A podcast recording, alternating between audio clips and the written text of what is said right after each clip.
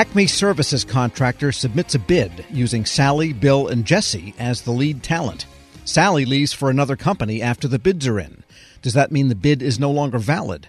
Well, not necessarily. We get more about a recent protest on these lines from Smith Pachter McWhorter procurement attorney Joe Petrillo. And Joe, this case shows that even if you do switcheroo on people, it doesn't necessarily knock you out of the competition, does it? Well, it depends on where the protest is filed, among other things, and what you knew and when you knew it. So let's get into the weeds here. We've got some new guidance now coming out of the U.S. Court of Federal Claims in the case of Golden IT LLC versus United States. It's a bid protest that arose from um, acquisition by the Census Bureau, and they have something called the master address file and they needed IT services to maintain this large database of information, which it gets from tribal, state, and local governments. Census conducted the acquisition under uh, GSA's multiple award schedule and did a set aside for either women owned small businesses or service disabled veteran owned small businesses. After the quotations were evaluated, Census awarded the order to Spatial Front and one of the competitors, Golden IT, protested to the Court of Federal Claims. It advanced several issues, and one of them I think is of particular importance for other contexts and for other bidders.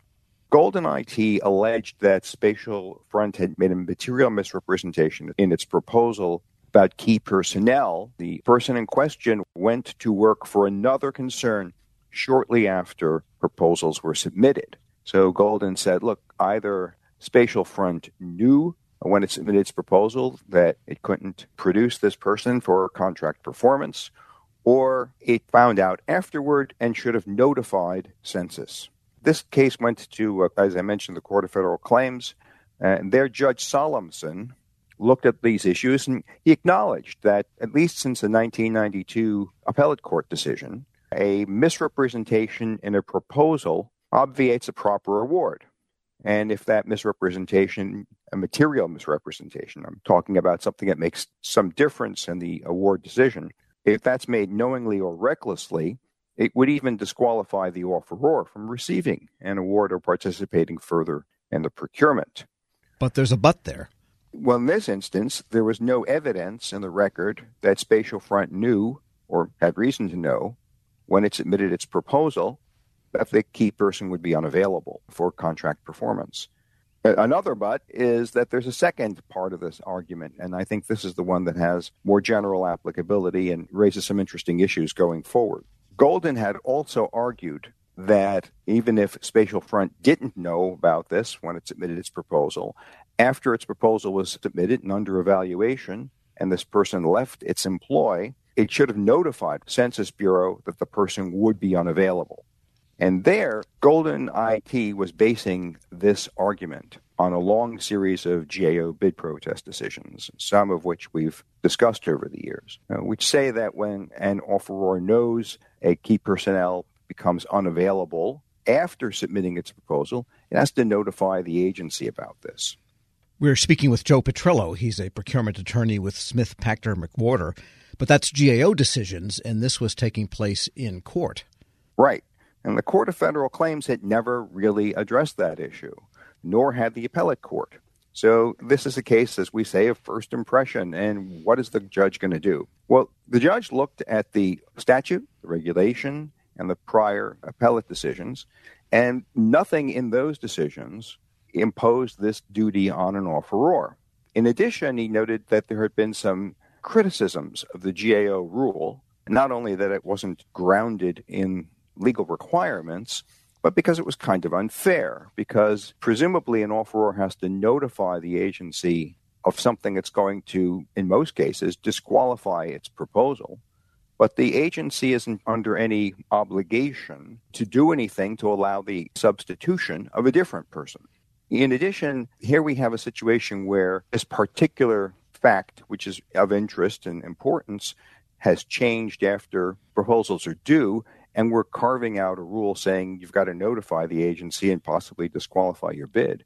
But lots of things could happen after proposals are due, which might be of importance to the award decision. and we're singling out this one for this special treatment. So the court so, found that there's sort of an arbitrariness to allowing the protest on that grounds, then, based on the lack of appellate decisions and prior lower court decisions. The judge declined to follow the doctrine that GAO had built around this duty it created. And so now we have uh, at least one judge at the Court of Federal Claims, you know, saying, nope, that's not a requirement. GAO saying it is, and we'll have to see what happens. The way the court is structured, other judges of the Court of Federal Claims don't have to follow this decision, and there won't be getting a definitive resolution until the Court of Appeals of the Federal Circuit takes up the case. In a case like this, if the soliciting agency, in this case the Census Bureau, had said, here are our selection criteria, and number one, which would get, I don't know, I'm making this up, 60% of the weight of the evaluation is the talent that is being bid. Could that change the calculus in court? Hard to say. Well, the misrepresentation or the change has to be one that's material, and, and in your instance, clearly would be. The question is, though, what are agencies going to do? Are they going to require in their solicitation that offerors notify them of changes in key personnel? If they do that, are they going to allow substitutions? If they do that, then they've got the prospect of having to redo a portion of the evaluation. And as we know, those processes of evaluating final proposals can go on for some time. Yeah, so if the agency goes ahead and makes that award, and then the first day of execution of the contract, well, where's Sally? Well, she left. she went to a spatial front, but in that case, that didn't happen, didn't go to the winning bidder. Then the agency is kind of stuck with its decision. Yeah, that is true. Agencies, if you look at it, they're in a difficult position. Either they want to carve out a class of information, such as key personnel, where they want to be notified of changes and then have a way of evaluating them. And if that's the case, the evaluation process could go on toward almost the end and then have to be redone to some degree. Or they can say, look, we're going to freeze it at this period of time. We have the possibility, of course, that changes will occur after contract award, and we've got contract clauses to take care of those things. But we're going to freeze the evaluation at one point of time, evaluate proposals, make an award decision, and then handle other issues as matters of contract administration. And that's the choice they have to make. Yeah, so they have to make those choices before they get into source selection and make sure that everyone understands the ground rules before they get there. Yeah, this probably should best be done as a matter of regulation, at least as a matter of laying down these rules in the solicitation. Joe Petrillo is a procurement attorney with Smith Pachter McWhorter. Thanks so much. Thank you, Tom. We'll post this interview at federalnewsnetwork.com slash Federal Drive. Hear the Federal Drive on demand. Subscribe at Apple Podcasts or wherever you get your shows. Hello and welcome to the Lessons in Leadership podcast. I'm your host, Shane Canfield, CEO of WEPA, and today I'm thrilled to be joined by Melissa Bradley, the founder and managing partner at 1863 Ventures, an investment company focused on bridging entrepreneurship and racial equity and accelerating new majority entrepreneurs from high potential to high growth. Additionally, Melissa is co founder of Venture Backed Ureeka, a community where small businesses gain unprecedented access to the expertise needed to grow their businesses and has more than 20 years of entrepreneurship, investment, and leadership experience. Melissa, welcome and thank you for being here. My pleasure. Thank you for having me. Who is the first person that you remember looking up to as a leader, and what was it about them that inspired you? So there are actually two people. Um, the first person personally was my mom. Uh, she was a single parent and what I realized is that she was the leader of our household, but she was also the leader of our community. Um, she was a staunch advocate for children's rights in public schools, making sure that we got a quality education. She was a staunch advocate around rights for renters. Um, we were not in a financial position that we actually ever owned a home, uh, but she made sure that people who lived in various types of housing we were in regular housing. The people who were in regular housing, public housing, she made sure that their rights were advocated for, um, and really just always kind of looked out for. I'll, I'll, use air quotes the little guy, while although we were the little guy. Uh, and then I would say she was a huge advocate of older folks. Um, as part of her job, she worked during the week uh, in a full time job and then clean houses on the weekend, but also took care of elderly folks and a staunch advocate for elderly rights. Um, so that was probably the, the first leader. And then I would say the second leader that really came about professionally was a woman named Crystal, Crystal Gaskins, uh, who actually ran a, headhunting temporary firm that I ended up uh, spending about a year at. I quickly realized that was not my calling.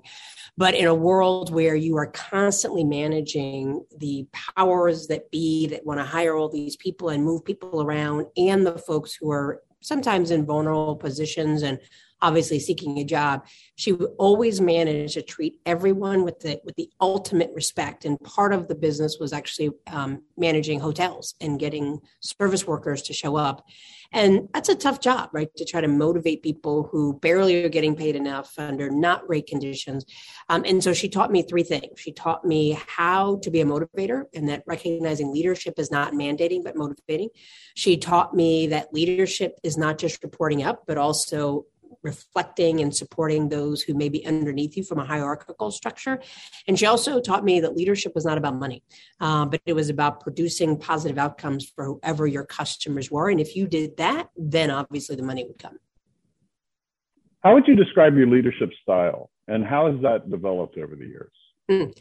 I would describe it hashtag work in progress.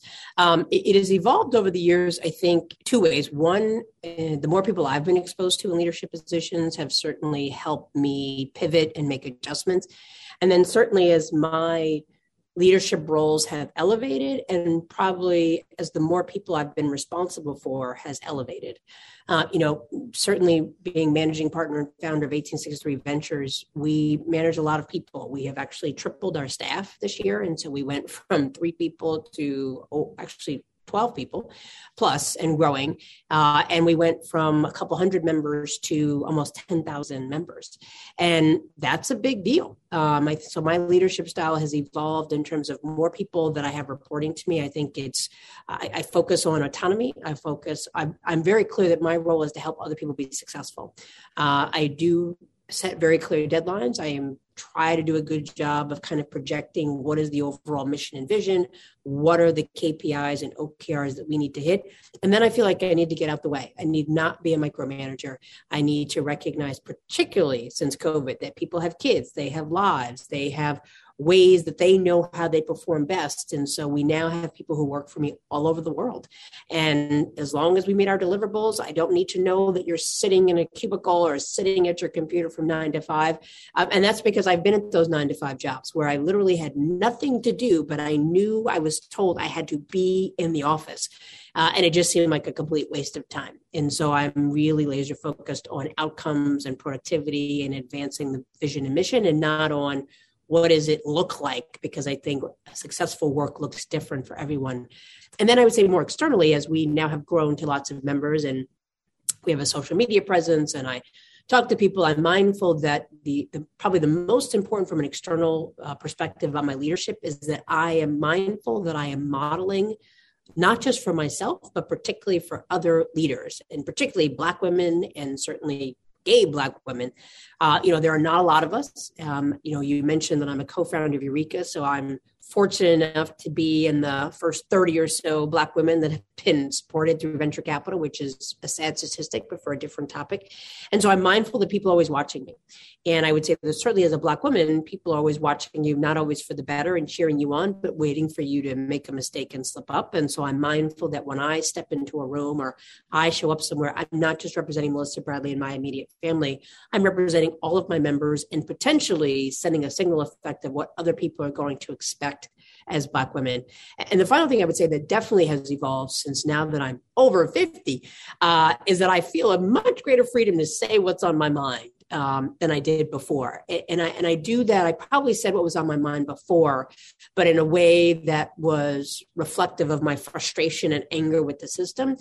And now I say it with the expect with a level of calmness and the expectation that it's important that we are honest around what do Black communities experience and to phrase it in a way not based on anger, but really using data. And so I would say I've consistently been a staunch advocate for Black and Brown communities, but has evolved from being very reactive and saying, well, don't do this and don't do that to saying, let me explain to you why I think it's important that we take this up and really letting the facts drive the discussion. Some of that probably comes from the fact that I've worked in two presidential administrations, and we all know that that just goes back and forth and oftentimes based on rhetoric and not fact.